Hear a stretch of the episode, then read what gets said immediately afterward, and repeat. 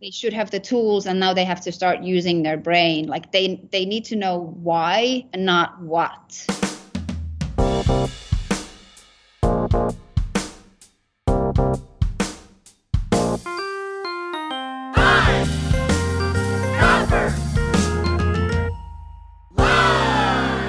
Hello, print friends, and welcome to the eighty-first episode of Pine Copper Lime, the internet's number one printmaking podcast.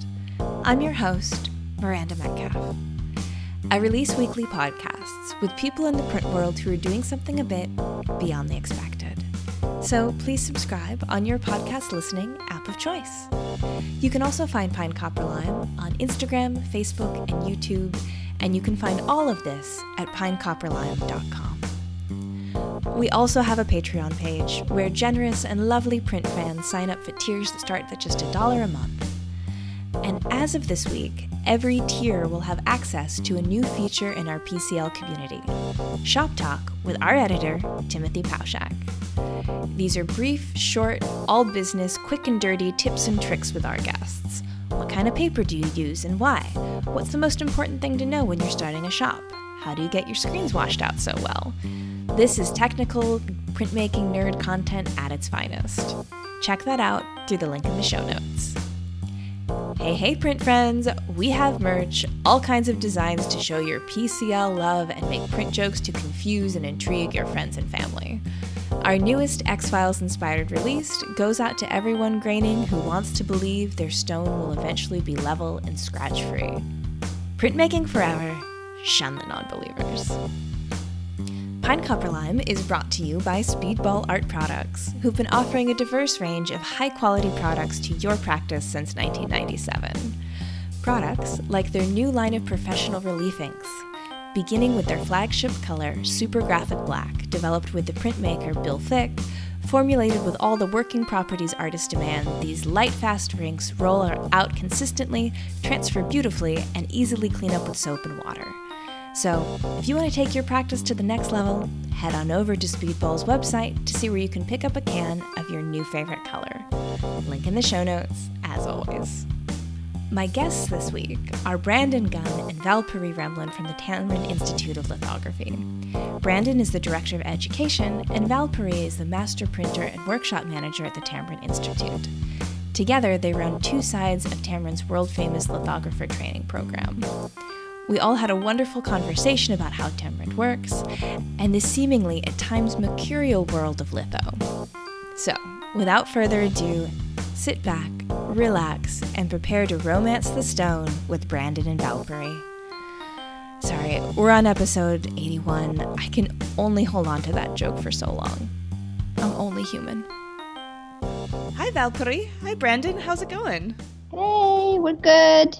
Good, yeah. Well, thank you both for joining me on, I think it's probably just the, the very beginning maybe of a of a little break for you all. I'm not sure how life works at Tamarind these days with, with COVID and, and everything. I know everything's kind of up in the air, but speaking with you two has definitely been on my wish list for quite some time, maybe since the day one of Pine Copper Lime. So I'm really happy that uh, we both could, we all could get together. Yeah. Yeah, we've been looking wow. forward to it. Yeah. Yeah, I've been like, where's the interview? Excellent. Like... Excellent. Well, Brandon, I know you from, you know, probably six or seven years gone by now, from before you were at Tamarind. I was trying to remember when we met. I remember taking a group of students out to Seattle and just cruising around. We came across your gallery at the Davidson Galleries when you were still there. And I remember, Miranda, you were so nice. You let me just, like, pull open drawers and leaf through Daumiers. And you yeah. were so trusting. Well, I could, I could tell. I could tell you were print fam. I was like, he's he's going to, he knows what he's looking at. He'll be good. You could yeah, tell. That was, that was a great trip. Uh, but, yeah, that's been... I don't know, maybe even six or seven years now. Yeah, since we first met. Definitely. It's been a while. And then Valpuri, I don't know that you and I have ever met in person before. Not that I remember, unless we've met at um, S G C I and it's just been hectic and I don't remember. Yeah, yeah. I think that it's, I just, I definitely know of you from the print world. But yeah, I'm excited to actually get to connect a bit in person in real time. And so I, I feel like Tamarind as an institution has been a little bit of a, a, a touch point that, you know, through the interviews that I've done, you know, which is probably coming up on, you know, seventy-five now. It's been quite a few. It comes up over and over again. People mention it in passing. Some people have been trained there. I think I've had a lot of alumni from Tamarind come through Pine Copper Lime doors. So I think people either may know about it already, or they may, if they're regular listeners, being like, what is this place? So I'm really keen to have you both get a chance to explain about it a little bit more and talk about it and your involvement in it. But before we dive in, would you each maybe give yourself a brief introduction and just let people know who you are, where you are, and what it is that you do? Valpuri, do you want to go first or second? I can go first. Okay. Sounds if good. I would have asked that question, that would have meant that I don't want to go for like so. I, I'm you know we'll me. Take turns. We'll take turns going first. Don't think this is going to be the thing. Uh, me, um, uh, the the uh, workshop manager, master printer here at Tamarind Institute, and I am from Rovaniemi, Finland. It's in the northern. It's on the Arctic Circle in Finland. That's where I was born and raised, and and I've studied printmaking in universities around the world a little bit, and then I, I've myself been a student at Tamarind Institute, and yeah, I've been at Tamarind for five and a half years now as the at this position, and I love it. Beautiful. I'm Brandon Gunn. I am the education director at Tamarind. I've been there a little bit less than Valpuri. Uh, I've been there, if you've been there five and a half years, I guess I'm at five now, which is a little scary. Mm, that's right. I'm originally from Orem, Utah, and studied printmaking at Brigham Young University, did my master's degree at Illinois State University, and, and then, then I ended up at Tamarind as well, which, you know, for me at the time was a big surprise that I got in. I'd heard about it from all my professors and you know, knew of Tamarind's reputation. So when I got into Tamarind, I was kind of shocked and pleased, you know, and went through the program, um, just like Valpuri. We both did the first and second years. And then um, I went on to mostly teach in universities after that, worked in some shops at universities, but most of those were tied to the universities. So I, I taught up in Montreal and then in Indiana, Idaho, and New Mexico before coming back to Tamarind and um, taking the education uh, director position there. I should mention my the true alma mater, which is Helsinki Litho, which is where I um uh, first were able to print. I was able to print an edition, and then Helsinki Litho has two Tamarind-trained printers, Matti Hintikka is the master printer, the senior printer there, and uh, then Kalle Bääri, and now also Roma Auskalnete, um, who's a student of, of Brandon's, also prints there. But uh, Helsinki Litho yeah. was who sent me to Tamarind, who were like, you should go to Tamarind. Matti was my lecturer at the academy, the Fine Arts Academy in Helsinki, and he was the one who was like, you should go to Tamarind, and I had no idea what it was, and I didn't even know New Mexico was a state. but, but you know, I'm not alone with that. But yeah, so that's definitely like a. And then I went back, back after Tamarind. I went back to Helsinki Litho, and I worked there for a good six years as a printer um, before, yeah, moving here. So. Yeah. yeah, and is is Helsinki Litho a like a commercial shop or a, a teaching shop or a university? What's its or kind of all of it? What's its function? It's not a university shop. It is a private shop that was started by Kuutti Lavonen, artist, and Matti Hintikka, artist, and Tamarind-trained printer. And it was started with Matti printing for himself and then printing for Kuutti. And then Kalle joined. After, they didn't take Kalle in before he took Tamarind's class. You know, he had to do the P T P before they, you know, took him mm. as a as a member of the shop. And then uh, they always did uh, their own work. They were all kind of working as artists, but then they also started bringing in some other artists um, in addition to the founding artist Kuutti, and to print them. And then definitely after I joined, we started doing a lot more collaborations, really reaching out to get those collaborations in. We also taught. All of us taught at universities simultaneously, uh, but we're not part of the university. Everybody was kind of doing it under their own, um, whatever you call that, when you're like um, not a business together, but everybody had their own business as an mm-hmm. artist, and mm-hmm. just collaborate together and just split costs and revenues three ways. Um, and I think that's the same thing they're doing now with, with Roma. Um, yeah, I was going to say, that's still how it's working, right? Yeah, yeah. Well, great. Well, now now I'm very, my interest is very piqued on Helsinki Litho. So I'm going to have yeah. to, I'd have to chase them down for an interview too. Well, it's interesting. Like, Tamarind kind of works this way where we have a heritage in, in shops, and Helsinki Litho is one that's constantly sending people to Tamarind, or people from Tamarind are constantly going there. And oh. Artist Press is another one, like, you know, and Keystone, like shops tend to, that have Tamarind printers tend to send people to us, and we send people back. It's kind of an interesting exchange. Yeah. Like, you've got kind of like sister shops around the world that, uh, that are, are growing yeah. alongside you. Yeah. There's a, there's a litho shop on the Faroe Islands that I have, I'm so intrigued by. I don't know if you all are aware of it. I think it might just be called Faro Litho. And they have pictures of the shop, and they've got stones there. And I always look at it, I'm like, look, if you got stones on the Faroe Islands, I can find stones in Bangkok. I just know it, you know? Yeah. Like, right. Like, it must have come over in a steamship or something. But yeah, they're, I they're just... somewhere. Yeah, I love all of these shops that maybe even in kind of unexpected places, not that Helsinki's unexpected, but just that, that kind of discovery of of that Litho family around the world, of of just the, like, wait, what are you doing here? Like, there's a there's massive limestones here. What's happening? Yeah. Yeah.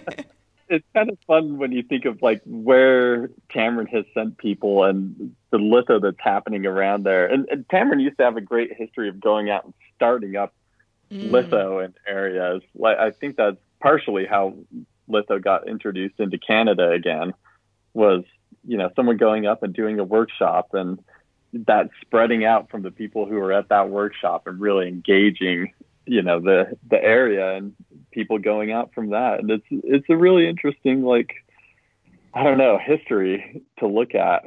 Well, I, I feel like we should, I have so many questions kind of about Tamarind and what it does, and like that interesting histories of being spreading, being Johnny Apple Litho um, across the world, sort of spreading uh, spreading lithography around. But just in case people aren't familiar who are listening, could someone just sort of give a bit of the elevator pitch for Tamarind? Like, what what is it? Where is it? And kind of, you know, why is it this presence in the in the art world that that people, you know, know of it and aspire to it, and you know, all roads kind of lead back to Tamarind in some ways. I, I'll take this one, Valpuri, and you can you can back me up or chime in and correct me. But um, Tamarind really started, and I don't want to go back too far into our history, but one of the reasons it became such a thing was when June Wayne started it, there was a real void for printmaking, and especially collaborative lithography in the United States. And so she applied for a grant, got the funding to revive that in the United States. She was an artist, and and her problem was that she felt like she shouldn't have to travel to Europe to collaborate and make lithographs. Mm. And so she wanted to have that ability in the United States and to foster that in the United States. And so that's really what Tamarind has been at, about in our history, is to, uh, we have... or at least had a threefold mission of training new master printers, training artists to work in lithography, and reestablishing the market for lithographs in the United States. And, you know, a lot of that has, has been done over the years. Mm. Um, we don't necessarily have to reestablish a market for selling lithographs, although that's maybe always a debatable point. you know, uh, like, are prints actually selling? How do they compare to paintings? You know, that's always an, uh, an issue for yeah. sure. But, you know, and one that we're actively in the field of because we're printing and selling prints, and that's how we make our funding and, and continue our processes now. But we're still very much engaged in the training of master printers, the engaging artists in lithography. That's very much at the core of what we're doing, and trying to create that community around lithography that really, you know, is so essential for our survival throughout the world. And I think that's a big part of what we still are striving to do. And and one of the reasons that Tamarind has such a history, because we do train people and we send them out into the world. We don't train them, and, and Valpuri can talk more about the frustrations of this, we don't train them to keep them mm. in the shop. Mm. And that is actually, it's kind of problematic. You know, you yes. get someone trained perfectly to print, finally, and then you well, send them out to the world. Yeah, you know, you don't, yeah. you don't get to take advantage of any of that. And so, but, you know, both the thing that's our biggest strength, the training of these printers, and also our biggest weakness is that we send them immediately out to go out and, and take that knowledge and spread it into the world, either as teachers or artists or printers or whatever it may be that they do. But that, I think that's where so much of the history comes back to us is, you know, or at least part of it comes back to us, is because we're actively trying to get our printers out into the world and have them succeed. You know, mm-hmm. we're very invested in them succeeding out there. Yeah. That's the story of every printer that comes out of Tamarind. Mm. Is, you know, we send them out exactly what you guys are trying to do in Bangkok, to start a shop, to reinvigorate lithography in the area that they're going to, mm. and to get artists, just like Tamarind did in the early years. You know, that's still needed everywhere.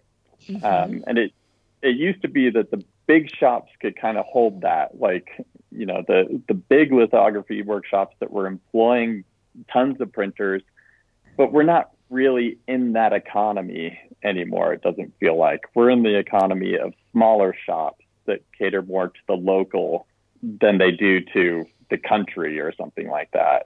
You know, there are very few shops like Tamarind still. It's like, it, it operates totally differently than any other or most other shops. Obviously, right. lots of people who graduate from Tamarind tend to do things the way that they learned them there, but then depending on where you are, what the history and traditions of that place is, what are the artists like that you're working with, what are the tools and materials that you can get, what is the the humidity of the place that you're working mm-hmm. in, it's changed. So you have to you have to also learn the local ways. So it's almost like, you know, we we teach them to fish, you know, we don't like give them the fish. We teach them how to do research, how to trace your mistakes, like what did you do, what what went wrong, why did it go wrong, what could I do differently, how do how would I better this.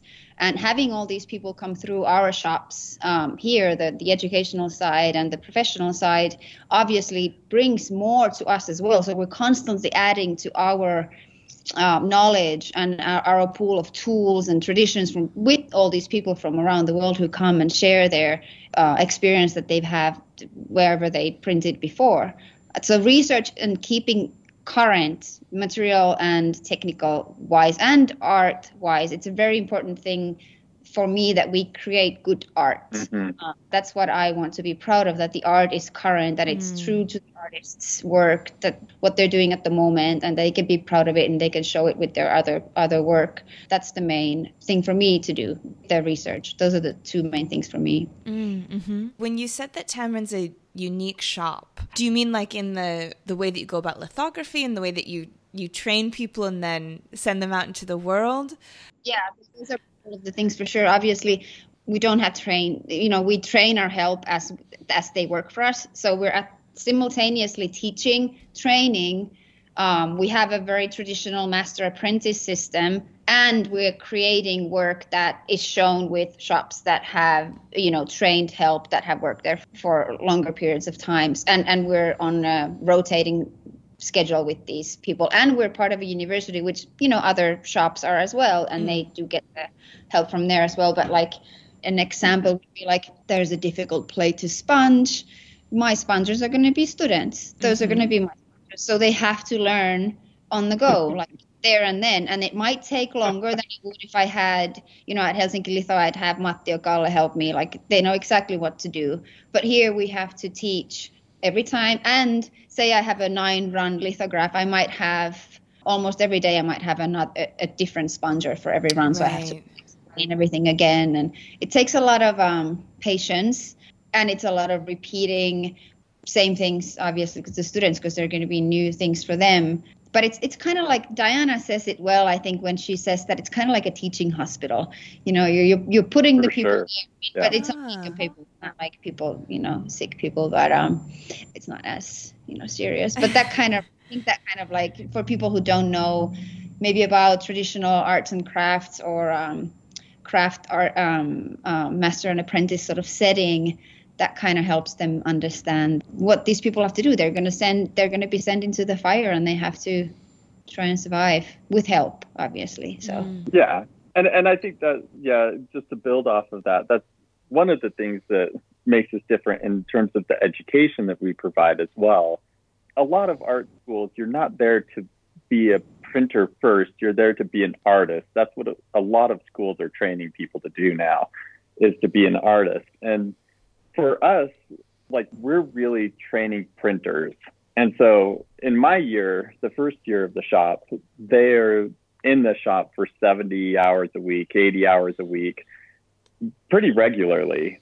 And part of that is, you know, me giving them demonstrations, me sitting there and helping them out and just working them to the bone mm-hmm. so that it becomes just memory. And the other part of that is sending them over to Valpuri to, you know, work for her, to sponge for her, and seeing how, you know, it might actually work sometimes, because there's a lot of failure on my side of the shop. Um, I, I tell them in the first semester, you're going to do sixteen to twenty assignments for me, and every one of them you're going to probably fail in some way on, because I'm always throwing a new curveball at them, yeah. you know, whether it's a different process or the layering of color or the addition size. There's always something that's meant to be that learning experience in there. The students are going through a very, very tightly scheduled, very tight and pre-thought, very methodical. Like Brandon's really worked the, the education side, you know, again and again and again. Every year he try, he's trying to make it more just suitable for today and for the students and for this class setup. And it's very hard. It's very hard for them. mm. They do work with me either when they're sponging for me or a press assistant or whatever I have them help me with, or when they become an apprentice on the professional side, they're going to have to start thinking outside the box again. Things don't go the way Brandon told them. They don't go in that order. They might not happen that way at all, but they need to now right. they, they should have the tools, and now they have to start using their brain. Like they they need to know why and not what, mm. you know, right. so mm-hmm. that's what we kind of put them back and forth, so they don't get into this just train and and just seeing like, okay, and I'm gonna graduate in in May and then that's it. Like they have to use what they've learned immediately, or even jump ahead. Like they haven't learned something yet, but I'm gonna make them do it. And then they're going to come back to it and be like, oh, yeah, I did this on the pro side. Um, mm. They're going to understand, and now I get it. And and just seeing yeah. things from different angles will help you understand the chemistry of everything, that all the tools and, and materials that go in lithography, and um, and just kind of the collaboration as well. Even though they don't really work with me in the collaboration that much, they do do that with Brandon, uh, I mean, uh, visiting artists on the student side, but definitely... Um, yeah, kind of back and forth. It's it's interesting right. how their brain gets all and, scrambled. And it's it's really important for their education for us to be able to send them over to the pro side and, you know, take maybe a back seat in the printing, but yeah. really see how how it's different. So like Valkyrie said, my side is very structured. We're doing a new project every week, every two weeks, and we have deadlines. On the pro side, they're working with a completely different set of deadlines. You know, mm-hmm. it may be an art fair that we need to ship to that's the deadline, but the pacing is so different in a professional shop than it is in a learning shop, mm. right? Where you might have a deadline, but you also have to get it right. So that may mean a reprint at some point. It may mean that you have to stop and shut down your stone and etch it again to get the edition to print correctly. And it's really important for the students to be able to not just theorize about that, not just listen to me saying like, hey, you should shut down your stone and wait a day. And they're mm-hmm. thinking, I don't have a day to wait. Mm-hmm. But to see that same thought process happen on the pro side where Valpuri's saying, we need to shut down this stone. We don't really have time to do this, but we have to do this, mm-hmm. and we're going to make it work.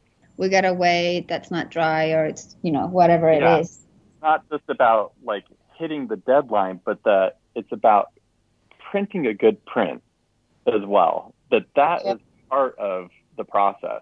Just as much as the chemistry, just as much as anything else, like, printing it well is mm-hmm. part of what we were doing. That's definitely the most important thing for us, is that it's printed well. Yeah, that's such an interesting point. I think particularly when it comes to lithography, where so much creative energy, so much wailing of gnashing of teeth can just go into yeah.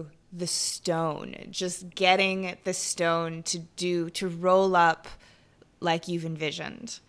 And then I think, you know, once that happens, I can see particularly younger lithographers be taking that breath and being like, I did it, and then completely forgetting that actually there's this whole other end goal, which is to make a good edition. Yeah.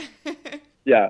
Uh, my students have since learned this semester that you may have to etch five or six times to get that stone stable, and that's just what it takes. yeah. It's a really important lesson to learn, and part of that you learn on the pro side. Part of it you just learn from doing it and having it fail, you know. Because a lot of the stuff that I tell them on this side, even for my apprentices, are the, are the things that I know to think about prior to things happening. Like right. when the artist is here, things right. that we don't talk about, we don't discuss, but they're they're done so that we can proceed step by step, and we we're always ten steps ahead of the artist. You know, we have to know where we're taking this so that we can actually do it. And then then it's very theoretical, because I tell this my apprentices, like, okay, we're doing this, like, okay, and you have to think of this and this and this, and they hear it from me is different than them then going back and doing it themselves, and mm-hmm. and really having that aha moment, like, hey, I should here probably now think about extra fortifying the edge of my paper, because I've got this long print that's got all these um, horizontal lines that need to line up, or something like this, mm. whatever it is. They don't then come to it afterwards with, oh, should have done that. Um, so th- we're just trying to wake up their brain with, um, and on yeah. my own too. I mean, we always have to learn, learn through mistakes too. It's, we're never done with that. But uh, I think that's part of the tricks. Beauty of it, though, is that one of the things that I think makes Tamarind a really lasting education is, we take what they know. We don't discard that. I think that's really important. Um, yeah. But we try and refine that. And teachers all over the world right now are probably like nodding their heads or shaking them like, oh, yeah. You know, I tell the students something and they immediately ignore me and do it anyway, you know. But and we, we definitely have that. But, you know, everybody comes into us with this kind of foundation, and that's really fascinating.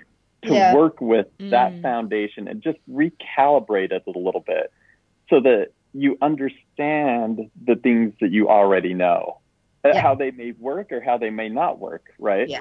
And I think everyone thinks that there's some magical Tamarind way out there. I hear that all the time. Mm.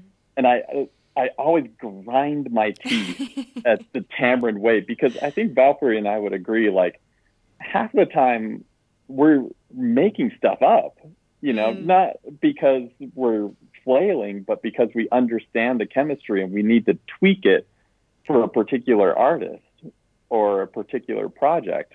I mean, and we come up with lithography with every artist anew. I almost feel like we come up with a new tool yeah. and every time someone comes in. Mm. And and that's what really keeps it alive. And that's why having the students coming into the shop is so exciting for us, is because they come in with new ideas all the time. They have yeah. new ways of thinking about it that, you know, it's partially ingrained in their history and the way that they learn litho. And we're just really like helping them tweak that for a correct understanding of the chemistry maybe, or the theory of it, or the the ebb and flow of working in a collaboration by making them do it over and over and over and over again.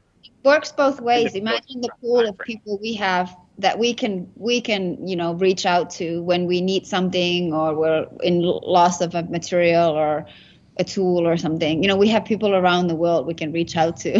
Yeah. Or we need yeah. help somewhere. It works both ways. It really does. We're in touch with our colleagues and our um, past students and apprentices on a weekly basis with Brandon. We're talking. In, uh, okay. Yeah, Tamarind Princess, kind of around the world. We're exchanging problems or news or whatever, tips and tricks all the time. Yeah, and, and so you've been talking a little bit about like the educational side and the pro side of the shop, and you know, using the, the acronym T M P.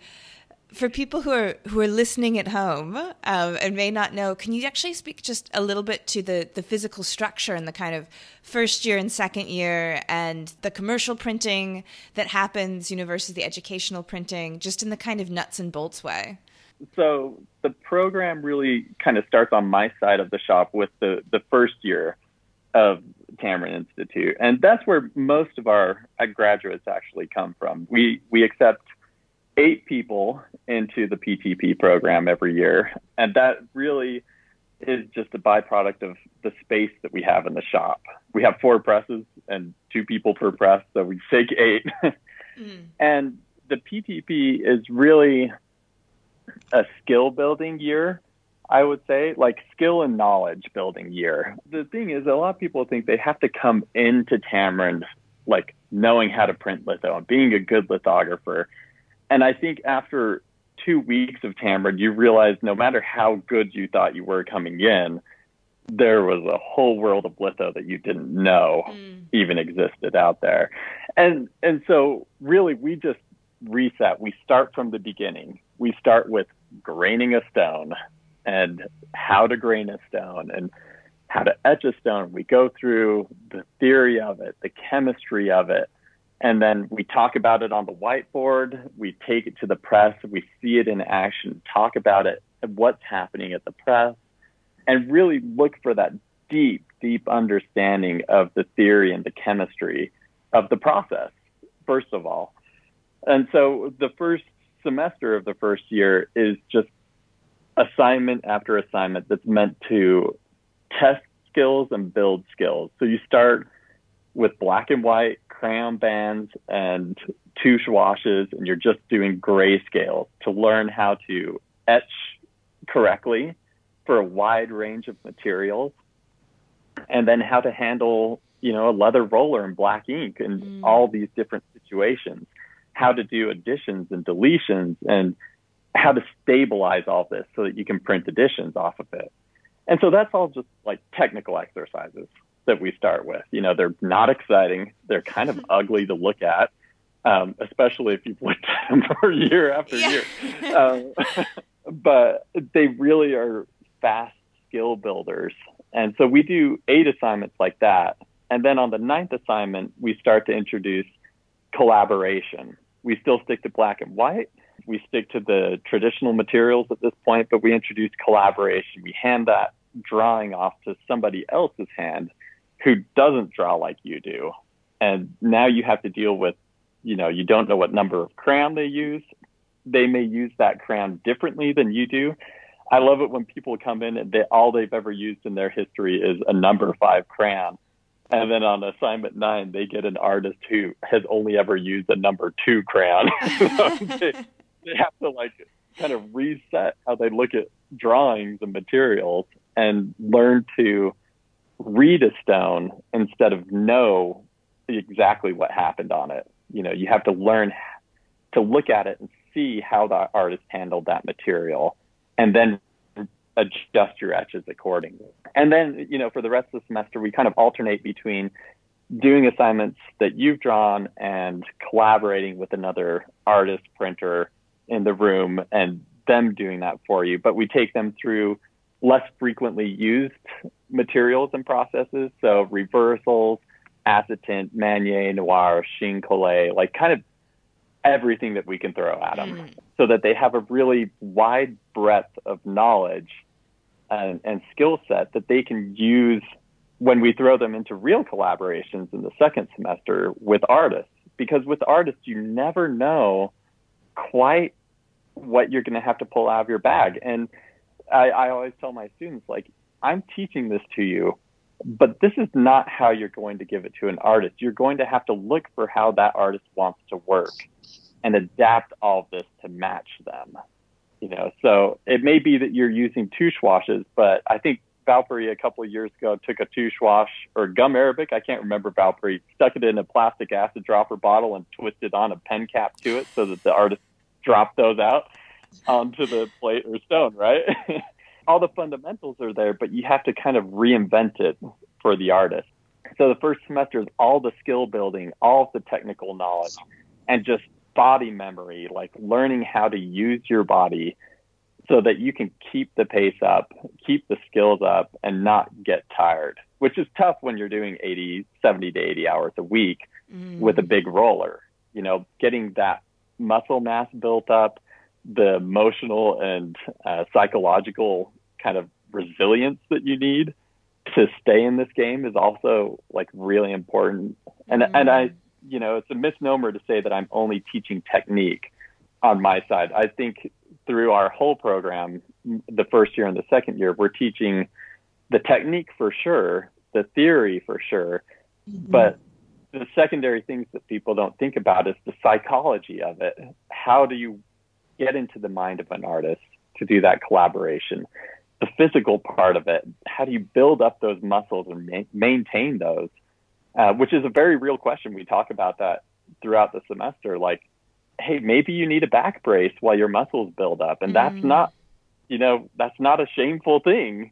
Maybe you need it permanently, and that's fine. Learning how to use your body so that you can actually maintain this for a lifestyle, you know, that you can do this yeah. for the rest of your life and not just when you're a young student that yeah. has energy, you know? Yeah, no, I think that's, that's really huge. And that's something that I think luckily people are paying more attention to, just kind of around the world and across disciplines yeah. of this.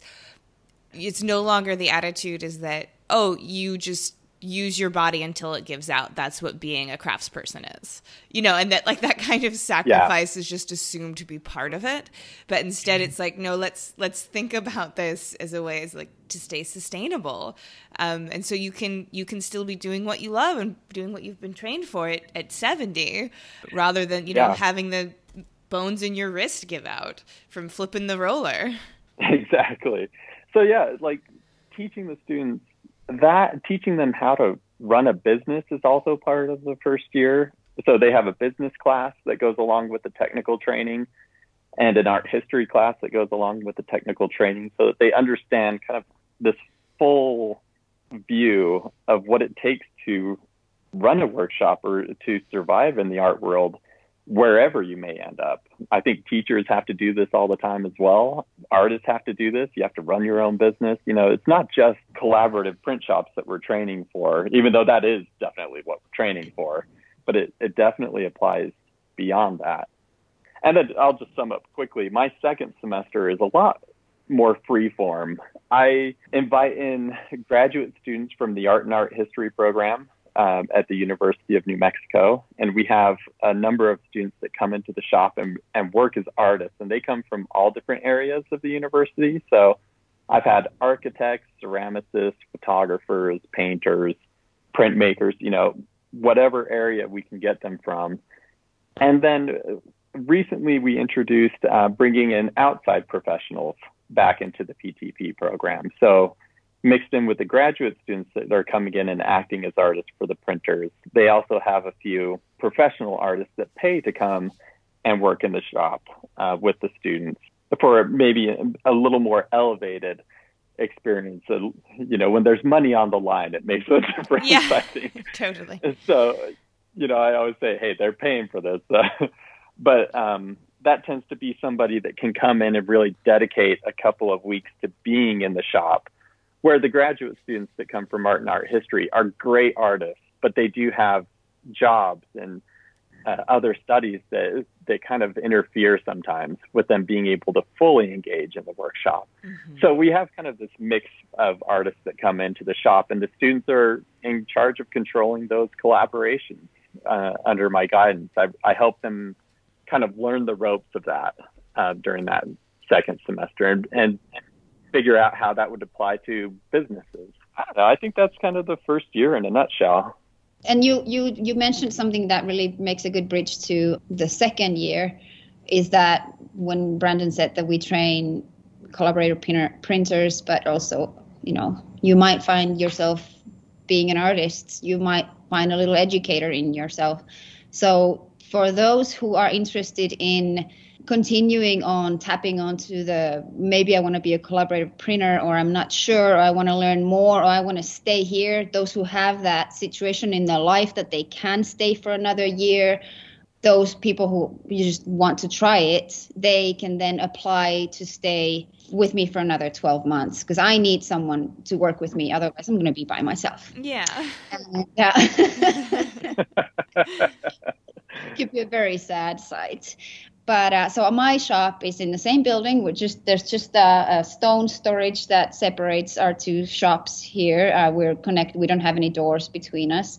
I have which three presses. Is, yeah, that can be musically challenging sometimes. Uh, oh, I, you know that I'm not shy to say, shut it down. Especially if it's some sort of really, I mean, it's usually very bad music. It's like, I don't even know if you can call it music. It's play. But uh, so then we go through throughout the year, we evaluate the students throughout the first year with Brandon and, and, and Diana Gaston, our, our director, um, and our, also our curator, Ben Schoenberg. Like, where is the student going? What are their strengths? You know, we kind of try and ask them, and then also like tell them what it looks like that is working for them, and, and what they should like um, work a little bit more on, if, so to, you know, reach their goals. And then at the end of the year, they can apply, and we go through a very actual application process that they write a letter, you know, of intent to want to stay. We interview them. We look at what's ahead that year. Do we need, you know, one person? Do we need two? Do we need three? You know, what's the pool of the students? Like, wh- what are we, what are we looking at? Like, do we have like everybody wants to stay? Do we have three that are like wanting to stay? And like, it changes every year a lot. And then whoever ends up staying starts in June with me. And literally first day of my apprentice now, Elisa Eppinger, was uh, with a, with an artist, visiting artist. At the same day as the visiting artist came, Elisa started with me. So she had, we had no time together before that. So it's really throwing into the flames, and just like sink or swim kind of situation. And and they learn as we go, you know, they learn where my everything is in my shop and how I like to do things. And it's very much always a group effort for us. It's one of the main things they learn on this side is how to work as a team, because usually there's two apprentices and myself, and we work as a team together. What are the strengths of of that person, or what do you need to learn? It's like teaching and using your strengths at the same time. So you like mm. putting you in a situation where what you need to work on, but also pulling you into a situation that I know that you can really do well. And also working together. And it's, they have to do everything that I do as well. I mean, I'm always obviously there. It's finally, it's my responsibility that things go well. And if they don't, it's it's also my responsibility. Mm-hmm. Uh, but but they do, they are very tired, and we work long days also on the on the on my side. And um, again, like just continuing to teach them about how to use their body. Like I always hate it. I call I call myself like I'm nagging all the time, and I hate to say things when someone's, you know, someone has a good flow and I see something that I think that they could do differently. And then Alyssa gave me a good tip. She said, just say pro tip. And I'm like, okay, here's a pro tip. You could do, rather than be like, oh, well, I don't want to say, but I think, you, you know, if you did this, it would be a little easier and we could get that work a little better. So it's it's really fine tuning that person's abilities and uh, their strengths, and just using using their strengths and, and really like stretching them pretty thin on the second year. So we, on my side, we, we have visiting artists, depending on if it's a year of COVID nineteen uh, or if it's a, mm-hmm. anything from, you know, I suppose one, from one to twelve or whatever, how many artists we have over that year. And uh, since we're kind of far away here in the middle of nowhere in New Mexico, in Albuquerque, we try and have the artists come for a longer period of time. Two, three, four weeks is wonderful. And then we work with them um, on whatever we decide to work with them on. I mean, it starts before they get here. We, I don't want to get it so much into how we do collaboration, but people know, like, it yeah. starts, connection starts before. But, you know, when they get here, we, we really um, throw ourselves into it and make it a really fun experience for everybody. That's an experience where everybody's thriving, everybody's innovating, everybody's excited. Um, and, uh, I mean, obviously it changes with every artist that comes in. It's always going to be a little bit of a different experience. But, um, yeah, we're always one hundred percent in. Mm. And I, I try to give my apprentices the energy that I that I try to bring into a situation. And it depends on the artist. Like, we have to see the energy level of the artist and, and sort of try and be on that same level and, and respect that. And we create this little team together where we sort of scheme things. And, and uh, you know, it's it's a very... Um, we become we come very close. I come very close with my apprentices because it's really every day uh, on a very personal level. Yeah. There's no... yourself. There's no walls between the presses. It's, I see everything they're doing. I hear everything they're doing. Smell everything they're doing. It's like, yeah. It's really super hands-on and it's really close-knit. And it's it's exciting. I mean, I, I have days when I'm like, oh my gosh, I can't, it's, I hate, it's horrible. Oh, like how did I do, how did I survive today? But yeah. then, every, and this is what I tell my apprentices too, we come to work every day to make lithographs. So don't try and rush a project. There's mm. going to be another project, you know, behind the next door. It's like we come here to do lithographs every day and we do them to our best ability and as great as we can. So we we don't rush from project to project. We do, we take the time, whatever the time it takes. And so I'm trying to like, just like have them be in that constant, that moment constantly where you come to work and we make lithographs, and you come to work tomorrow again and we make lithographs. Like, it's not, mm. oh, I, I can't wait to be done with that project or whatever. It's like, there's always another thing around the corner that is going to be, have its own problems and different problems and different obstacles. And it's intense. It's intense for sure. Yeah. But I feel like that's, that's just even good life advice, honestly, like that that I think so much we're we're we're just we want the end goal, we want we we want something to be done so we can we can have that kind of checked off. And I love that part of that training is like asking people to breathe and step back yeah. and be present with what yeah. they're doing, and not for sure not really being like being like, this has to get done because then it's done and then I can, you know, get the kudos, or it has to be done because yeah. I'm I'm I'm anxious that it won't come out, so I just want it to be done so I know it's going to be on the other side. Just be like, look, like there's not there's not a sense of lack. There's plenty of lithography yeah. to go around.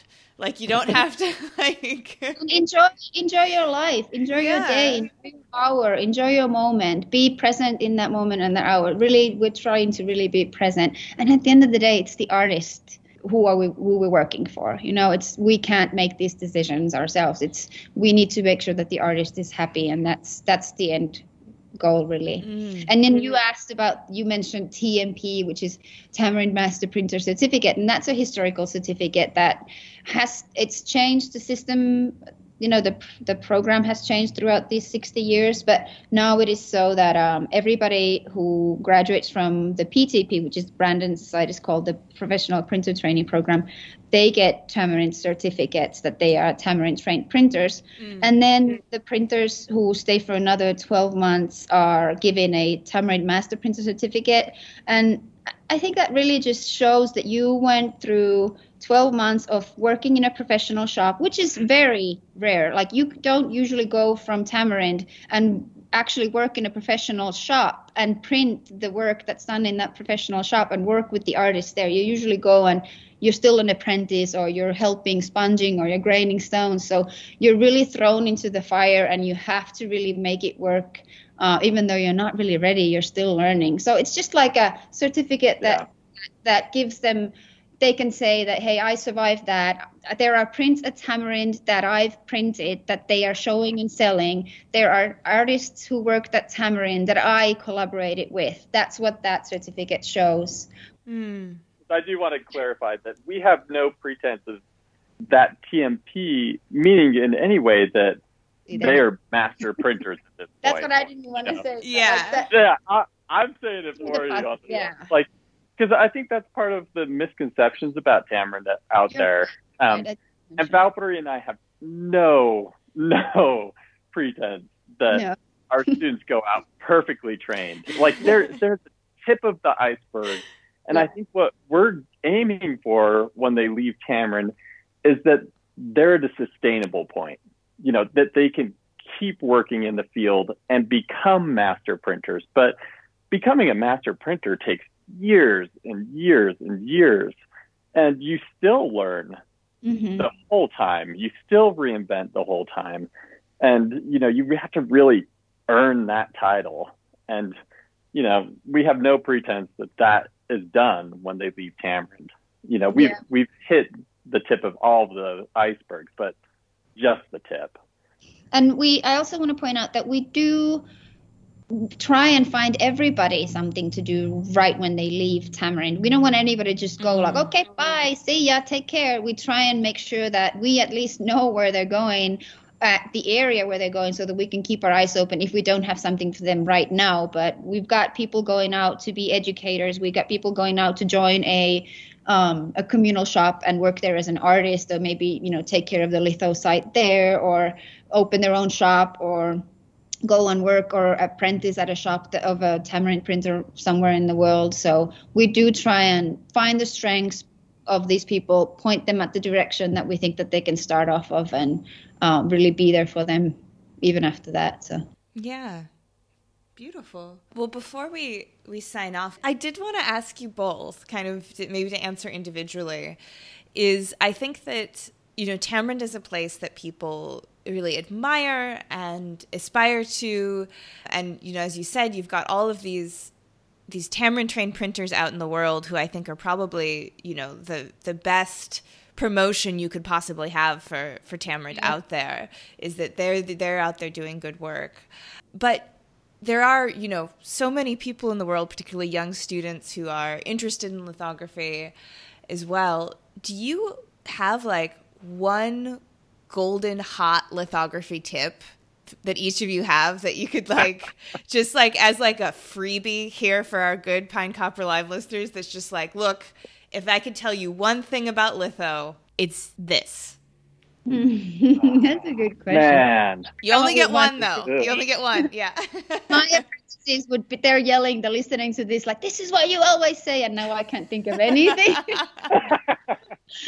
um, okay, I, I'm going to cheat on mine. I'm going to do uh, the. Mine's going to be a two-part answer. Okay, okay. I'll allow which, it. it, it okay. Don't be afraid to fail, mm. and don't be afraid to ask.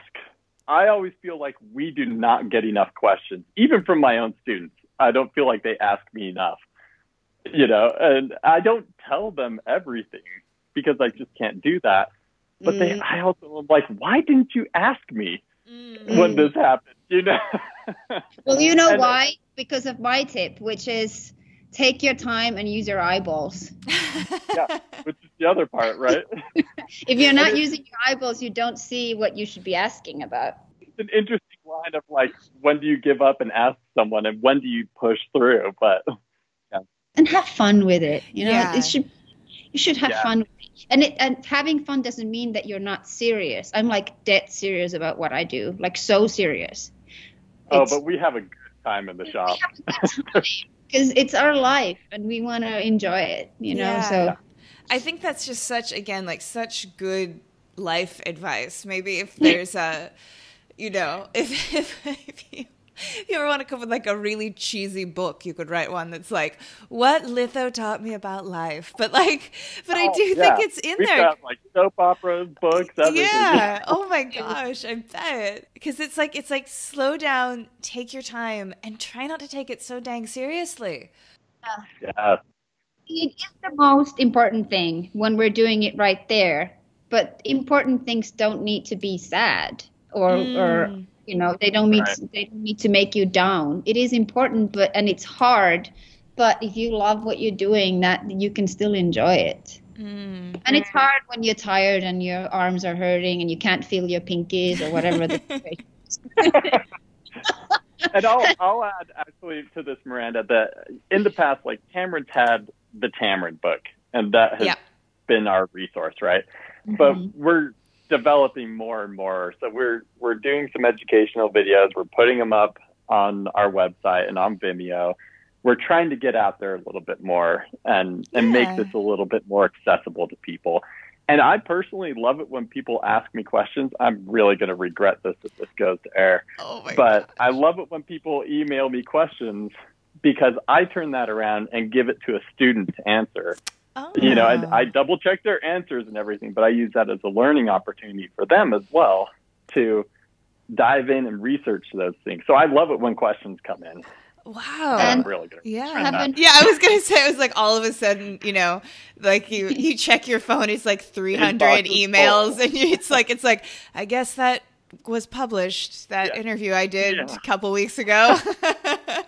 And Brandon, you want to, you have a new um, I- Instagram account, Tamarind Education, as well. If people haven't found that, it's quite new, but oh, you can right. kind of like follow the Tamarind Education site on, as well as the Tamarind Institute main Instagram. I um, yeah, and we have a, a new Tamarind Education email as well, um, tamarind education at u n m dot e d u, where you can send questions and ask about the program. Oh my gosh, y'all don't even know what's coming your way after this gets published. Oh, oh, oh. I, I get litho point. questions to the Pine Copper Lime Instagram, like, like, like, buddy, it's a podcast. Like, already forwarding them to me, so you might as well do. We do get these emails, and this girl who's a she was Irish, but she's studying yeah, in. Yeah. Um, in Croatia, and she had these horrible experiences in the shop, and uh, nothing worked out and nothing was done the way that she had learned, and everything was upside down and everybody was having bad prints, and I mean everything that she was doing was wrong. And it's like, I'm reading an email and I'm seeing photos. It's like I'd have to Ta- start from the beginning. And she said, I do have the Tamarind book, but you know, maybe the, the, the teacher doesn't want to do it that way. And my advice for her was like, you're an Erasmus exchange student, you're in Croatia, they have their own history and traditions, enjoy those, find something they're good at, do something else, don't do lithography, you can go back and do litho then. Have fun, explore, you know, use this to use this situation to find yourself artistically. You challenge yourself. You went there to challenge yourself. Mm. Don't do litho then. Challenge yourself in an, another area. Like, you, you know, that's another, like, one of those situations where it's like, this, maybe this is not worth your Erasmus exchange time to try and teach the litho teacher in that Croatian university how you do lithography. Now maybe, you know, find something they're good at, something that interests you to do something else, like adventure to different materials and techniques, and who knows what you can learn, you know? Yeah. Yeah. yeah. Sometimes yeah. that's the answer too. So definitely. Don't expect magical answers every time you write. Yeah. She was happy though. She was really happy with the answers. Like, I'm going to do just that. I'm going to enjoy it. That was so lovely. That's so good. And I do think it's really significant uh, to hear that, and to hear, you know, the both of you sort of tell these stories too, because I think because Tamarind has such a huge reputation that precedes it, I think sometimes my, people might expect that it's like, well, it's the Tamarind way and litho is king, and, you know, and then, you know, oh, like, like having a good experience in life, making art that you're proud of, like that's the point, you know? Like, yeah. Yeah. Tamarind, one way that Tamarind's a very special shop is that we do try and make everything in planographic methods. You know, we it's it's very rare that we throw in, like, maybe the project that we had with Mark Dion, um, where we had to um, screen print the bo- the wooden boxes. You know, there's like, but everything else we try and use. Our shop is our toolbox, and we try and use things that we can make planographically, and that challenges us. Um, and it's sometimes harder, you know, there might be better ways to do that. Maybe there's another printmaking technique altogether that might be better for that mark. But we try and make everything planographically because we are an educational institute. Um, and that's and what we we're do. Nerds. We like that too. I mean, let's like, let's be honest. Like, we're all nerds here, but yeah. It's like... Totally. Brandon's nerdier than I am. That's That is also true, and I embrace it. Just on the record. Valpuri's just in denial. This might just be the the American in me, but I, I think that I think Americans can't compete with Scandi Cool. Like like it's just like I've got I've got um, family in Norway and Sweden. That's where my family's from, and it's just like ah. Oh, they were always so much cooler than like us clodhoppy Americans, but I'm I'm here for it. It's who I am. We can't compete with Helsinki. No. Well, we're not Finns are not really Scandis. We're just Finns. That's true. Well, yeah, I think I can't believe like we're already at the recording mark and and past because um, I just feel like there's so much more to talk about, but I'm. Really excited to share this. I'm really excited to get Brandon's inbox just spam to heck oh, yeah. with, you know, people just sending you blurry photos of filled-in stones. Um, Great. I'm going to pass all that on to my students. Yeah, you tell them they can thank Pine Copper Lime. Like, yeah. They love it, though. It's great. Yeah, definitely. They really, that's, that's another key with our students is they love everything that they do, no matter yeah. how much pain they're in. So. I bet, I bet. Like I bet if they if they've if they've taken on this and then they're just like they're ready to eat, sleep, breathe, and cry litho um, for for the time that they're with you for sure. Well, it's been absolutely delightful chatting with you both, and I really sincerely hope that we see each other in person again sometime in this crazy world, whether in, in Bangkok or Albuquerque. And I'll put links in the show notes to the, the Tamarind Instagrams, including the educational Instagram and yeah. the uh, educational email as well. Put those all in the notes. And I just, I know this is going to be a great episode for people to, to learn more and, and get excited by. So yeah, thank you both again. Thank you, Miranda. And hey, if you guys need any like advice or help when you're setting up, feel free to reach out to us. Like any resources we have, we'll share. Oh, thank so. you. Yeah, well, if if in the next year randomly y'all get a hot tip on some stones in anywhere really in this hemisphere, please think of us, because that'll be, you know, a, probably a big part of our pursuit is is tracking down, tracking down the stones. We've, yeah. we've got some leads, but we'll probably need more. So yeah, okay. Keep us in mind, please. Uh, and I'll put you, I'll put you in touch with a couple people. Well, that's our show for this week. Join me again next week when my guest will be Mike Pennekamp. We'll talk about the siren song of printmaking, printmaking and labor, and the strange American landscape. You won't want to miss it. This episode, like all episodes, was written and produced by me, Miranda Metcalf, with editing help from Timothy Pauschak and music by Joshua Weber. I'll see you next week.